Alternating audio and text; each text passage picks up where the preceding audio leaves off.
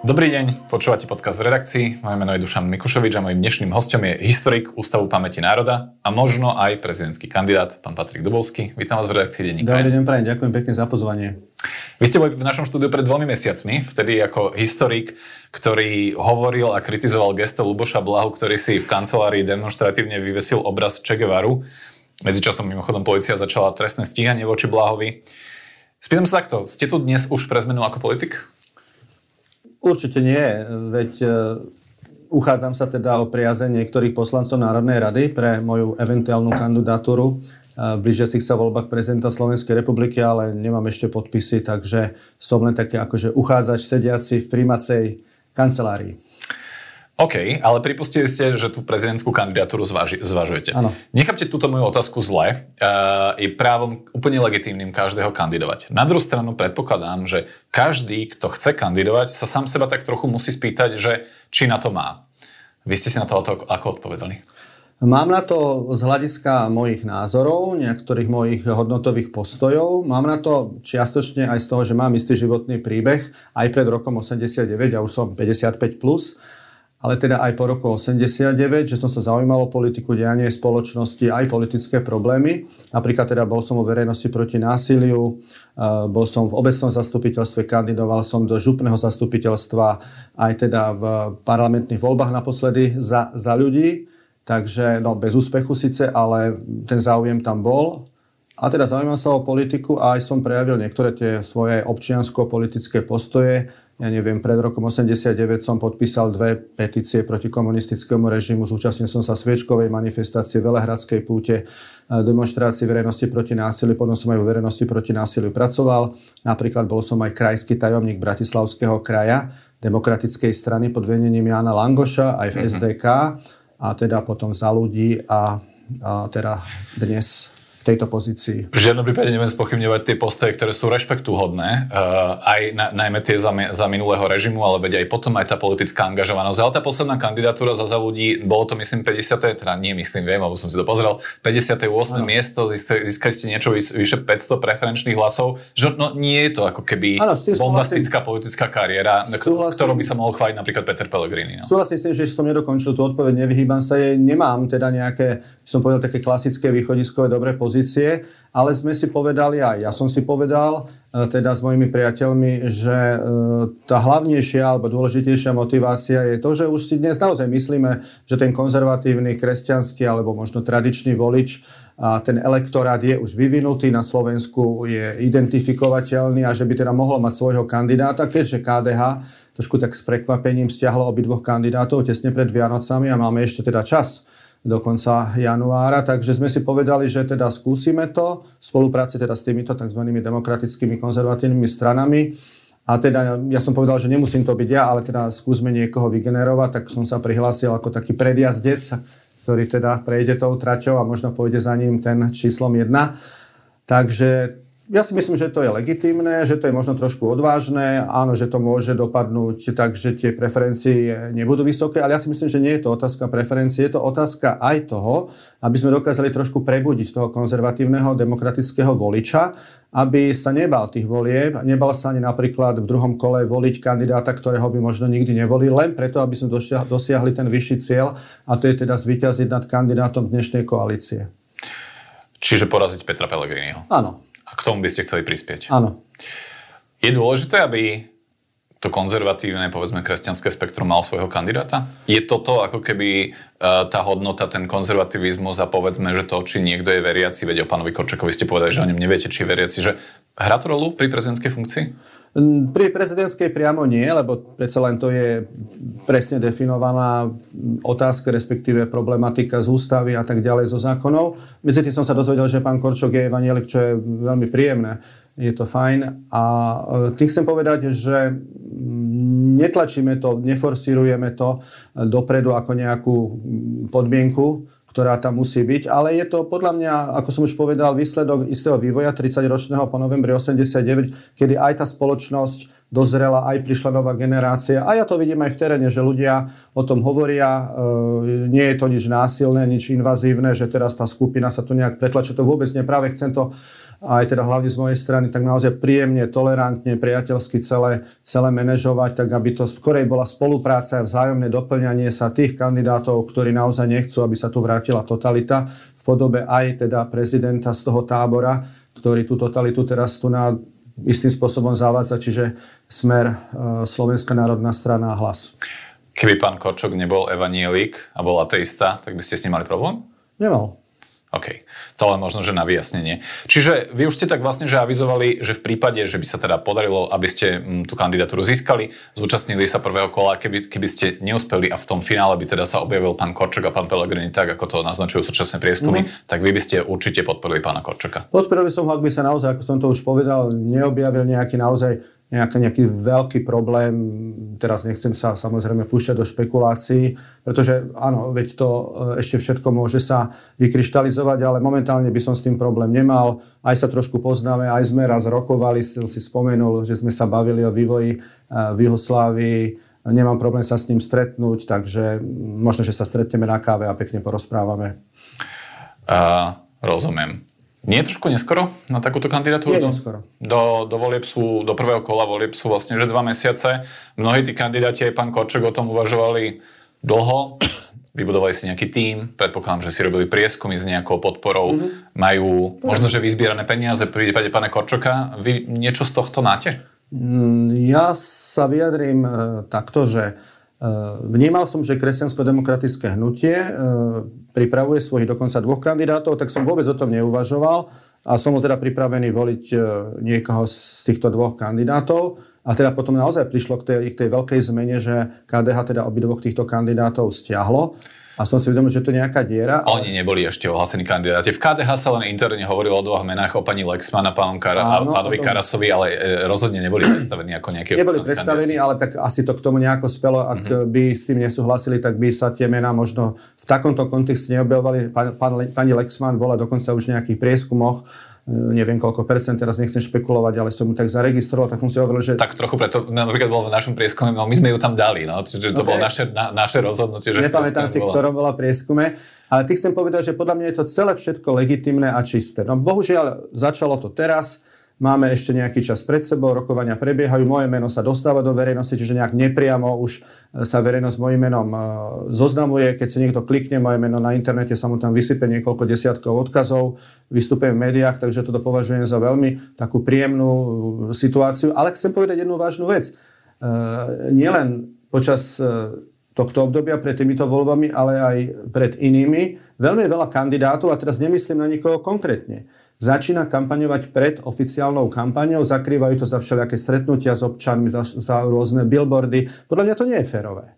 Zákon na to myslí. Zákon na to napríklad myslí v tom, že už pol roka pred akúkoľvek, pred oficiálnym vyhlásením kampane musia všetky tie náklady, ktoré minú na propagáciu svojej osoby alebo čokoľvek, okay. čo by mohlo byť považované za kampaň, tak musia potom vyučtovať. Čiže to nie je nič, uh, s, čím, s čím by zákon rátol.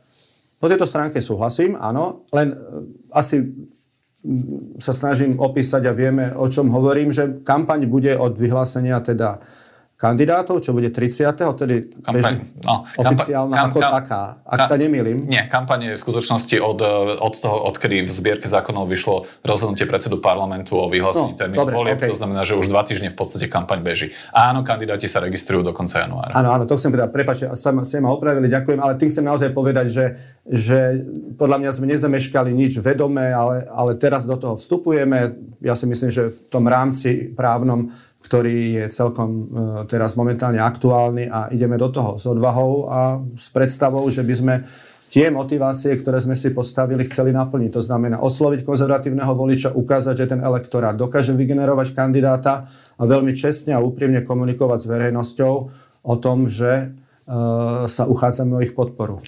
Veď znovu zopakujem, že je to úplne legitimné, ale toho času je málo. Áno. A vlastne preto ma zaujíma, že či máte predstavu o tom, že keby sa, ke, keby sa naozaj, keby získate poslanecké podpisy, a však budeme sa o tom baviť, že či je to vôbec možné, či máte predstavu o tom, že potom, že čo ďalej, ako objednať nejaké billboardy, aby ste sa pri, voličom pripomenuli, kedy, za aké peniaze, kde ich vyzberáte. No. že tých, tých úloh, čo musí mať človek premyslené, aj keď tú kandidatúru ohlasí neskôr, je pomerne veľa. Máme to premyslené, respektíve teda ja to mám premyslené určite a uh, už sme mali tam nejaké stretnutia.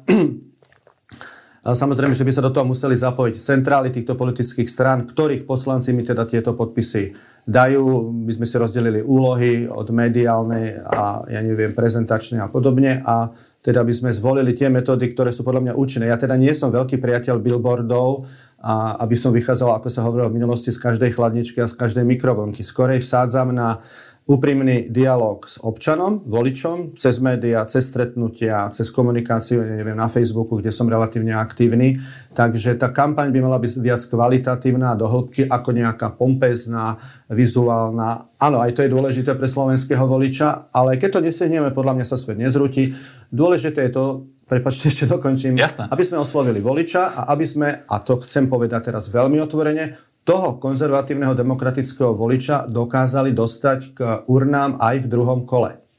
Ja vás opokojím, z chladničky nebudete vyskakovať, lebo limit na prezidentskú kampaň je 500 tisíc a to naozaj nie sú peniaze, kde, kde by ste sa mo- mohli oblepiť celé Slovensko. Tie billboardy kandidáti viac menej využívajú len ako pripomínací nosič okay. a áno, veď akože ro, ro, robia si mnohé stretnutia. No ale aj toto, čo hovoríte, no, ono to bude problém, lebo napríklad politické strany úplne nemôžu viesť momentálne podľa súčasného zákona priamu kampaň na podporu kandidátov, môžu vám teoreticky poslať nejaké peniaze na váš transparentný účet.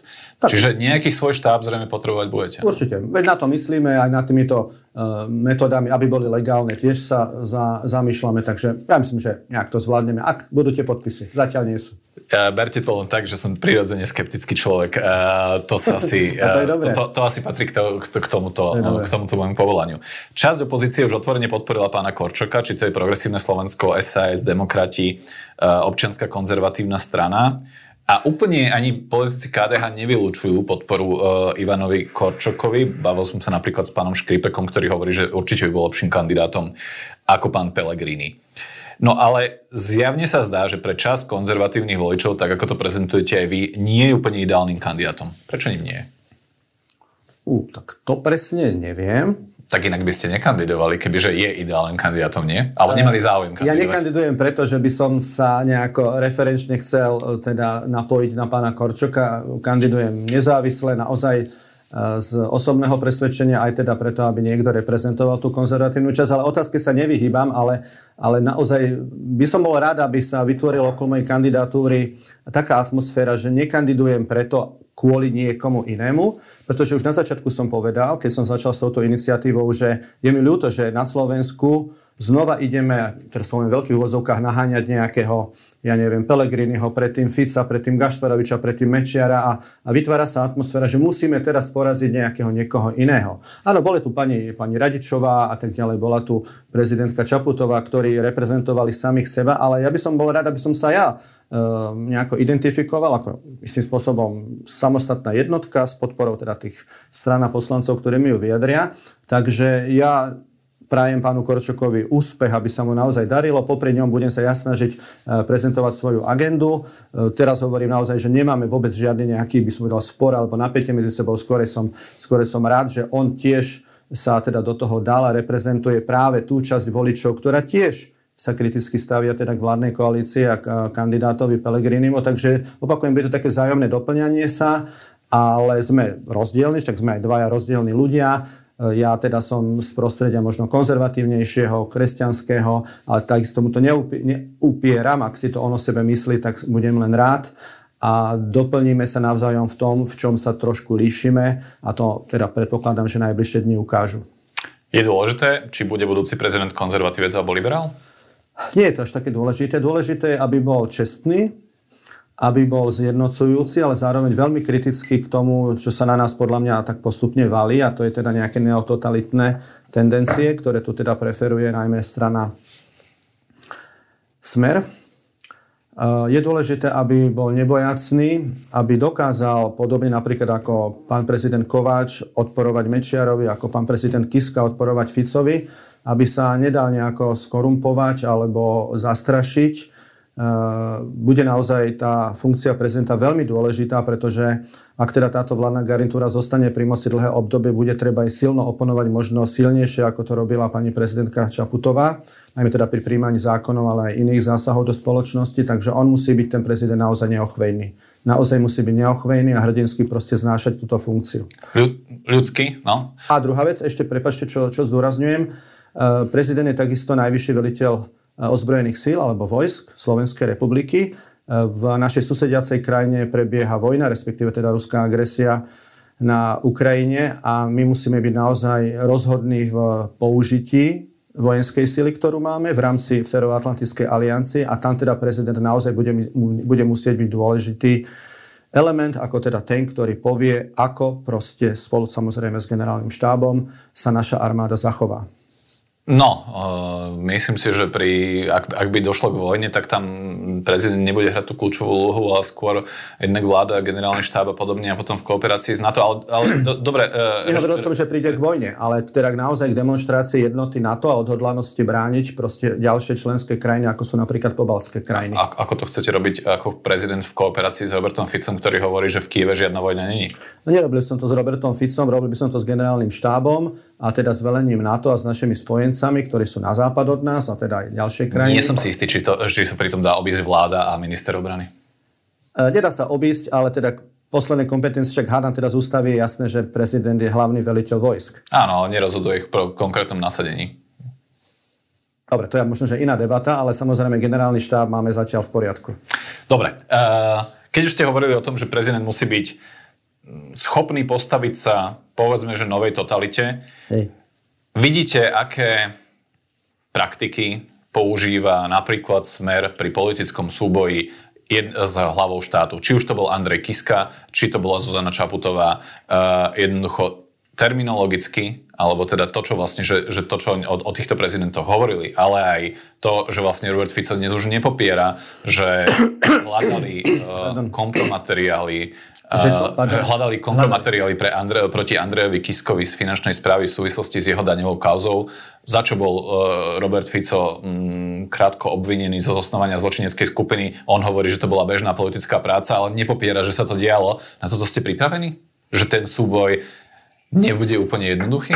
Ešte som to do detailu neprebral, ešte som len tu a čakám na prípadné podpisy poslancov, ale dobre, je to legitimná otázka. Eh, to, čo ma veľmi eh, znepokojuje eh, na retorike Roberta Fica a ďalších, je, že začínajú používať termín toto bude mocenské rozhodnutie. Oni povyšujú teda použitie moci nad, by som povedal, princípy demokratického štátu, preto aj hovorím, že sa tu vracajú nejaké novototalitné tendencie, pretože mocenské rozhodnutia sa robia v prípade naozaj, ja neviem, nejakej živelnej katastrofy alebo nejakých zdravotných, zdravotnej epidémie, ale nie preto, aby sa potlačala opozícia, aby sa ignorovali alebo obchádzali demokratické mechanizmy a inštitúty a hlavne, aby sa teda nejakým spôsobom buď obchádzal alebo teda narušal právny štát. Čiže v tomto mám obavy o Roberta Fica, že on nie je presvedčený demokrat, že si v sebe stále nosí teda tú svoju komunistickú minulosť vo svojej mentalite a teda politickom vedomí a že teraz e, pri e, tak silnom odpore opozície, ktorý tu máme, aj občianskej spoločnosti, aj obyvateľov, tak sa začína e, uchylovať práve k takýmto vyhláseniam a obávam sa, že by sa aj uchyloval k takým praktikám. Je prezidentka Zuzana Čaputová v súčasnosti málo rázna pri povedzme, že obrane právneho štátu alebo je málo rázna v debate o rušení úradu špeciálnej prokuratúry? Robili ste niečo inak? O, viete, však ona má svoje kompetencie, verím, že chce zostať e, nadstranickou prezidentkou, e, nedá sa či už vtiahnuť, alebo teda ovládnuť nejakými emóciami. Ja si myslím, že to v podstate na záver mandátu e, robí relatívne dobre. Mohla by možno práve ešte, tak povediať, vstúpiť do dejín nejakým legálnym vyjadrením alebo teda svojou svojou aktivitou, ale je dobré, že napríklad vystúpila v Národnej rade. To je výborné, že sa stretla s tými odborníkmi, že sa stretla s občanmi, teraz sa stretla s mimovládnymi organizáciami.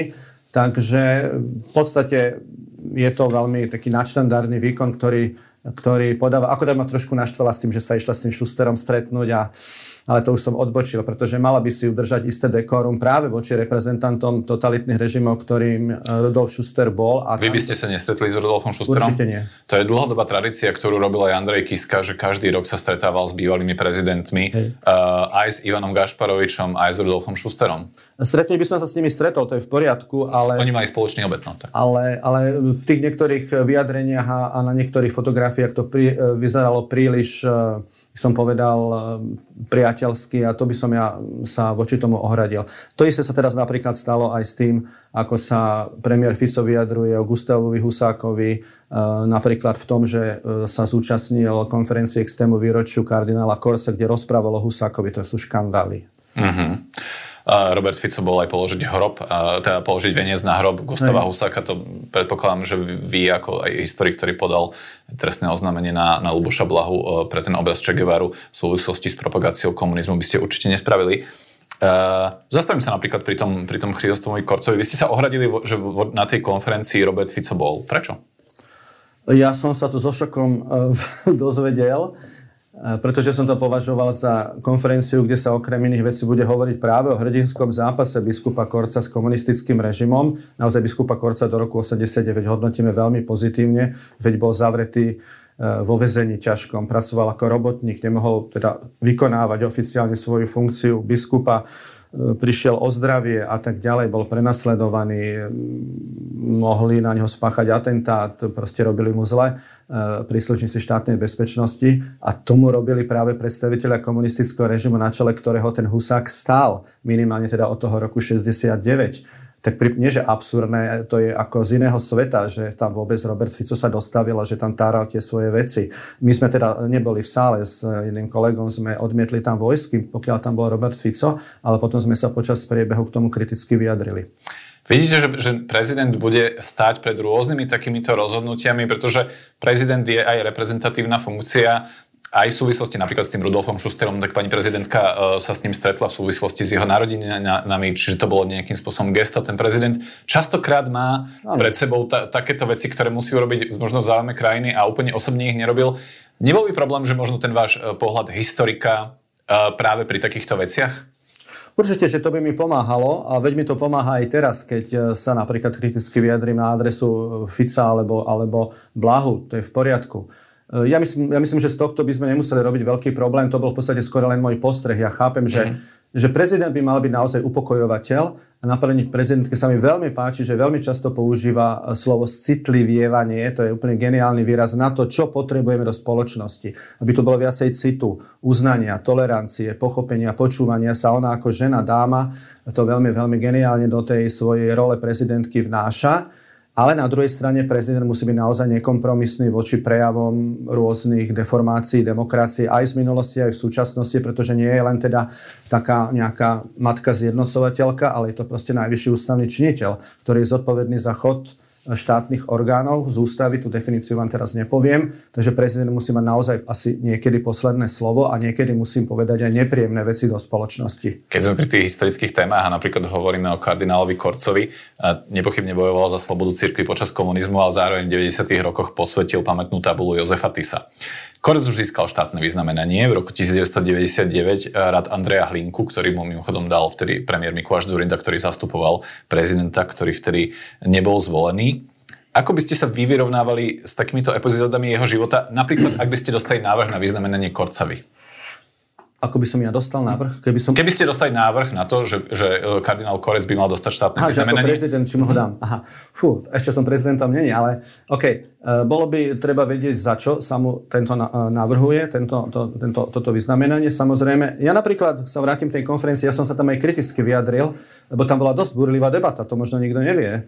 Tam lietali iné slova a ja som teda tam napríklad povedal, že bol problém, ako sa pán kardinál Korec stával k mečiarizmu a vravím, vyvolalo to zaujímavú debatu, takže naozaj človeka treba posudzovať komplexne a u nás e, v slovenskej a československej histórii ide o tzv. zmiešané profily, ktoré sa za komunizmu správali geniálne protikomunisticky a potom po novembri e, možno, že trošku inak. Príkladom je Jan Čarnogurský alebo ďalší ľudia.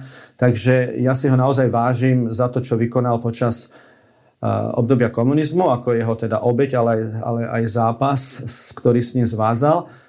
No ale tieto veci sú naozaj na hĺbšiu diskusiu, pretože pán biskup alebo potom kardinál Kores ja teda som veriaci a chápem, že tá funkcia je naozaj pastier veriacich, to sa tak povie, a tam sa musí robiť dosť veľké ústupky, aby teda všetci tí veriaci, ktorí sa cítia proste byť v cirkvi tými ovečkami, mali pocit teda, že sú v istej jednote braní. Hej? Že nikoho po, Posvetenie pamätnej tabule Jozefa Tisa je ústupok. To bol problém, to bol problém. To bol problém, to nemal robiť. Ja sa pýtam preto, lebo viete, napríklad pani prezidentka bola veľmi kritizovaná za vyznamenania, ktoré dali, dala príslušníkom Bielej legie. Uh-huh. Uh, ja som sa tomu tiež vyjadroval v tlači, som bol oslovený, pamätám no, si. No, čiže, čiže takéto dilemy ako keby s tou prezidentskou funkciou sú, preto ma zaujíma, že ako by ste ich riešili a že či by ste sa snažili nájsť nejaké kompromisné stanovisko, napríklad v prípade toho Korca, že či by ste mu to vyznamenanie dali, alebo ako by ste v prípade Bielej legie postupovali vy.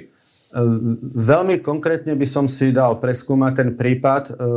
By som sa teda rozhodoval podľa toho, za čo naozaj ten človek má byť ocenený, pretože to musí byť konkretizované. To sa nemôže povedať za celé životné dielo.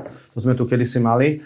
A teda by som dokázal, predpokladám, aj niektoré tie veci odmietnúť. Mali sme tu napríklad prípad za prezidenta Gašparoviča, kedy bol odmenený jeden človek, nebudem teraz menovať, za to, že bojoval v Slovenskom národnom povstaní, ale po 46. 48.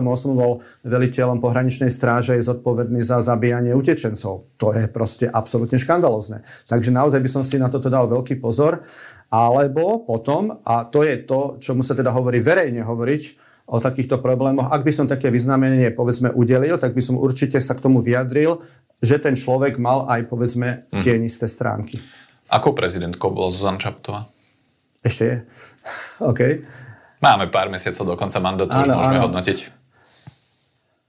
Pani prezidentka uh, bola prezidentkou, ktorá vedela veľmi správne, právne vyhodnocovať veci. Predpokladám, že mala aj dobrý tým poradcov, takže uh, ako hlava štátu, ktorá posudzovala napríklad príjmané zákony v parlamente a tak ďalej, bola veľmi presná, striktná, odborne na úrovni.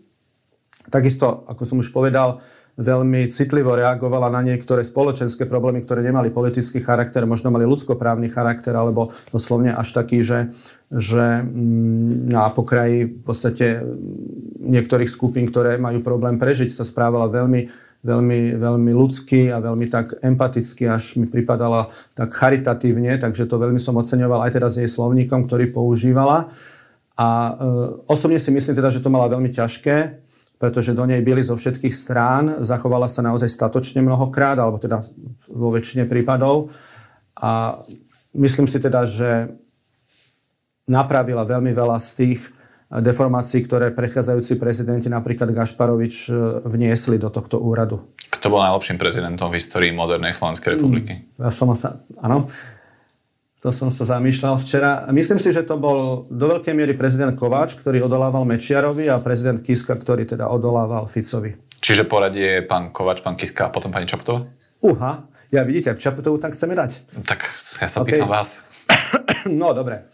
Tak, teraz si navarím, ale skúsim.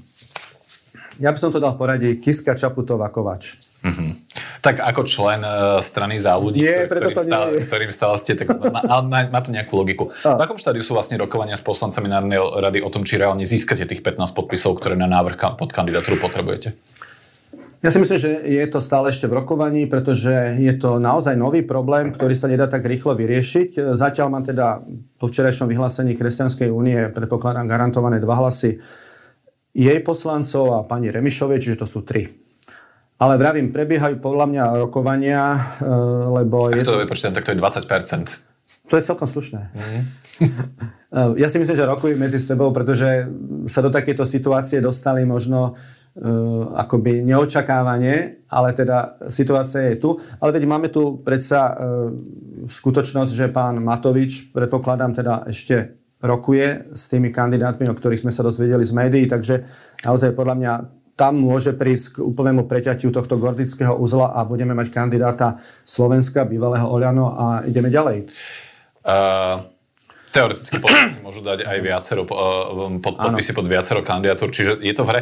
Zaujíma ma, s vašou kandidatúrou vás oslovila predsednička za ľudí pani Remišová, alebo to bola vaša iniciatíva? Tak toto viete čo, vám řeknu úplne presne, jak hovoril Donutil. Bola to spoločná iniciatíva, o ktorej sme navzájom nevedeli. Ja som rozmýšľal po Vianocech, že do Kelu, veď tí KDH si stiahli tých dvoch a nikto tu nie je a zase budeme sa tu proste mm, zaoberať súbojom e, Fica a antifica. Okay? Tak som napísal Veronike Remišovej ako predsedničke strany a ona mi hovorí, že patrí, že práve sa nad tým zamýšľam, lebo aj teda e, mňa to zaujíma a sme sa tak, ja to nazvem kongeniálne, na tom stretli a dohodli a e, sme to teda tak cez tú stranickú linku posunuli. Ono to má svoju výhodu, pretože ona je poslankyňa, je predsednička strany, ja teda som nejaký ten člen ešte, takže je to oficiálne, je to legitímne a teda čakáme na odozvu teda od tých partnerov, ktorých sme oslovili. Prečo ste vlastne zostali v strane za ľudí potom, čo odtiaľ odišlo množstvo výrazných tvári v tých rôznych vlnách od roku 2020? Lebo vy ste tam vstúpili ešte za Andreja Kisku, keď tam bol ešte Miroslav Kolár, Juraj ano. Šeliga, Vladimíra Marcinková, Mária Koliková. Všetkých ľudí, ktorých som menoval, postupne odtiaľ odišli. Vy ste tam zostali. Prečo? Oni odišli, lebo som tam ja zostal. Ale šlandujem. Uh, trošku to nadľahčujem. Viete čo, ja som taký typ, že ja uh, som naozaj konzervatívny, čiže veľmi ťažko sa dokopávam do nejakých rozhodnutí a zmien. Na druhej strane som si povedal, že som nič takého hrozného nespravil, aby som teda tú stranu opustil. Dokonca som sa v nej aktívne Veď to nemusí byť tak, že niečo vy, vy zle spravíte, uh, môžete nesúhlasiť s vedením tej strany. Áno, e, ja som napríklad jeden z, naj, najkritickejších členov, aj som písal, aj som sa hlasil o slovo, aj som sa s Veronikou párkrát posekal, aj som chcel vystúpiť, aj som sa vrátil, čiže ja som teraz veľmi úprimný. Napríklad na predposlednom sneme za ľudí tu v Bratislave som ako jediný navrhoval oficiálne v diskusii, aby prišlo k spojenectvu medzi za ľudí a KDH, pred teda poslednými parlamentnými voľbami, ale teda nestalo sa tak a za ľudí išlo v koalícii s Oľano a KU. Čiže napríklad tam som vyjadril podľa mňa dosť taký vážny názor.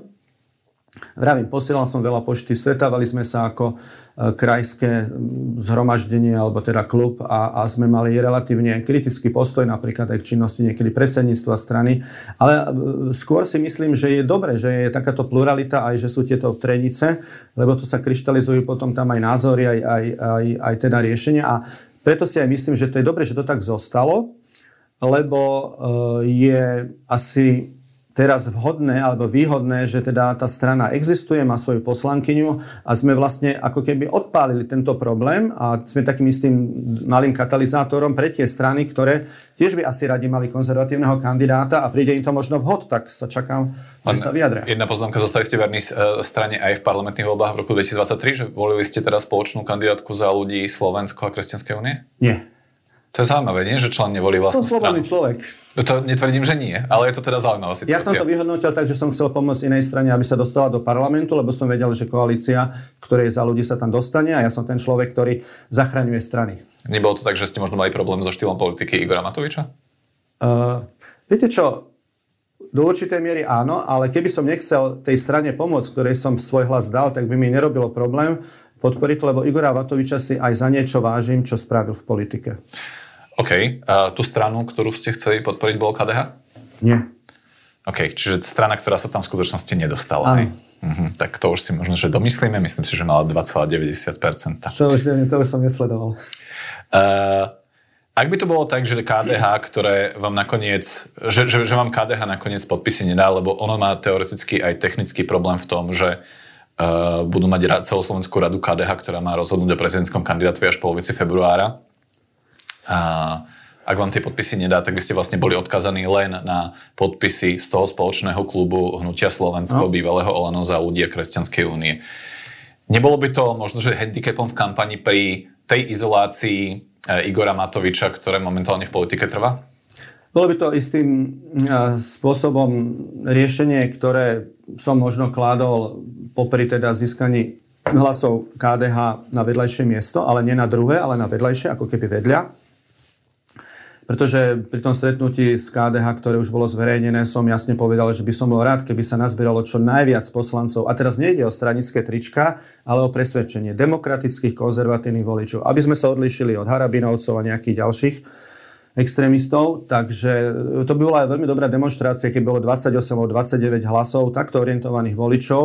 To by bolo tých 20 ktoré reprezentujú teda 30 e, voličov, 30 e, poslancov Národnej rady a to bolo krásne. Ale keď sa to nestane, nič, nič sa hrozné, teda tragické nestane a ja teda príjmem s pokorou, no doslovne naozaj, lebo, lebo idem do toho veľmi s takými malými ambíciami, respektíve pokornými ambíciami hlasy ktorýchkoľvek poslancov z týchto zo skupení, ktoré som menoval. Robia opozičné strany PS, SAS a KDA chybu, keď Olano izolujú, napríklad z protestov opozičných? Ja si myslím, že áno. Uh-huh. Vy ste na jednom z opozičných protestov napriek tomu vystúpili, ak sa nemýlim, na návrh KDH. Až na troch. Uh, v Bratislave, potom ste boli v Trnave a ešte... Ešte aj v Nitre som bol. OK, tak to ešte ma volali do Popradu, ale tam už to nejdem. Prepačte, ja som taký, že trochu, trochu bratislavocentrický, že som mal v hlave ten, ten, ten veľký ja protest a potom som si spomenul, že ste boli aj v Trnave.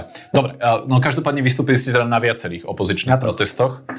Uh, a, a na, minimálne v Bratislave, pokiaľ mám informácie, to bolo na návrh KDH, hnutie zároveň hovorí, že protesty sa nemajú stať platformou pre prezidentských kandidátov a že ak by to tak bolo, z ich organizácie by odišli, preto nechcú na podiu Ivana Korčoka. Nebolo by paradoxné, ak by ste nakoniec jediným kandidátom, ktorý na podiu bol, bol vy?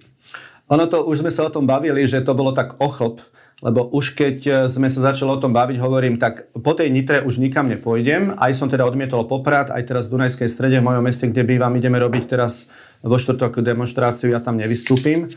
Ale úprimne vo svojom srdci som si povedal, že som tam ako za občianskú spoločnosť, za človeka, ktorý kritizuje nástup týchto totalitných tendencií. Ale inak je to zaujímavá otázka, pretože stále sa o tom takto píše. Ja si osobne myslím, že buď už by mali kandidáti začať tiež e, kampaňovať takouto formou, hej, meetingov, pretože je to asi veľmi, veľmi dobrá metóda, alebo ak by sme sa zhodli, táto koalícia, toho by sme sa nemuseli báť, aby sme pozvali na pódium kandidátov demokratického charakteru, ale aby sa vyjadrovali k téme demonstrácie, to znamená USP a, a tá novela trestného zákona. A kto všetko by tam mal vystúpiť? Teda? No, tak demokratickí kandidáti, to už by sa tie tri strany museli, koľko sú tri, zhodnúť, že kto to je. Uh-huh. A bol by som rád, keby sa k ním pridalo aj Olano.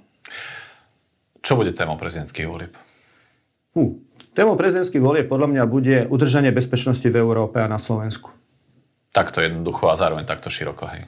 E, dosť široko, pretože ja sa osobne obávam, ako aj historik, aj teda antikomunista, e, tej hrozby, ktorá prichádza z Ruska. Plus teda e, sú tu rôzne, nechcem byť zlý, piate kolóny a, a fandovia Putina a ďalších týchto proste šialencov vo svete, ktorí rozkladajú slovenskú spoločnosť. Sú to aj neonacisti, neokomunisti, a tak ďalej. A mm, začína mať obavu o bezpečnosť elementárnu v našej krajine a preto aj ten prezident musí byť rozhodný a silný. A preto aj musí občianská spoločnosť veľmi intenzívne dennodenne pracovať na tom, aby teda demokraciu udržala aj ona v tejto republike. Pravý historik Patrik Dubovský, teda možný je prezidentský kandidát. Ďakujem, že ste boli v redakcii. Ďakujem pekne a dovidenia. Moje meno je Dušan Mikušovič a teším sa zase na budúce.